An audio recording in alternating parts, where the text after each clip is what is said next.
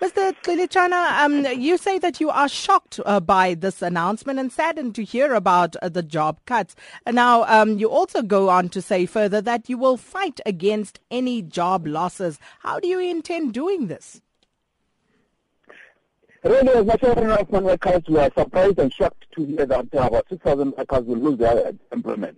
We are looking at an employer, an employee uh, uh, holistically. We don't look at an employee as, a, as an individual because we know that each and every uh, breadwinner is supporting more than uh, 10 families. That is why we are uh, so shocked and much concerned about the, this uh, announcement by Lonmin. As NUM, we know that we are not a majority union uh, in Lonmin. There's AMCU that is uh, dealing dealing with all these issues uh, in Lonmin together with with Lonmin we're still struggling to get our, our rights in Lonmin, which are still, we are still fighting for. Uh, but we, that doesn't stop us from fighting and uh, defending jobs of, of mine workers and our members in particular. We are going to engage Lonmin on what could be done uh, to avert these uh, job losses. We, we, it can't be business as usual, while 6,000 people are going to be thrown on the street, adding to millions and millions of unemployed as we speak.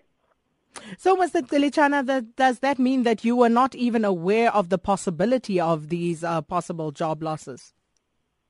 We, uh, we were only uh, in, informed on Friday, uh, on Thursday uh, evening, that there's intention to uh, to shed about 6,000 jobs.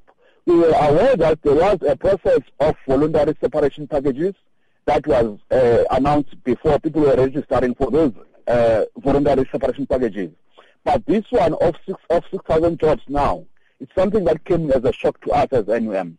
As I indicated that there's AMCU there that is uh, dealing with management in all of the issues. But this one, really, we, we, we can't fold our, our hands as NUM. And um, to that point, you go on to say that you will fight against any of these job losses. So, what actions are you planning on taking? We are consulting with our structures on the ground so that we can be able to have our holistic approach. Remember, I'm saying that we are we're only informed on uh, on Thursday afternoon. Now we are consulting with our structures and see what are the, the strategies that we can employ on the ground.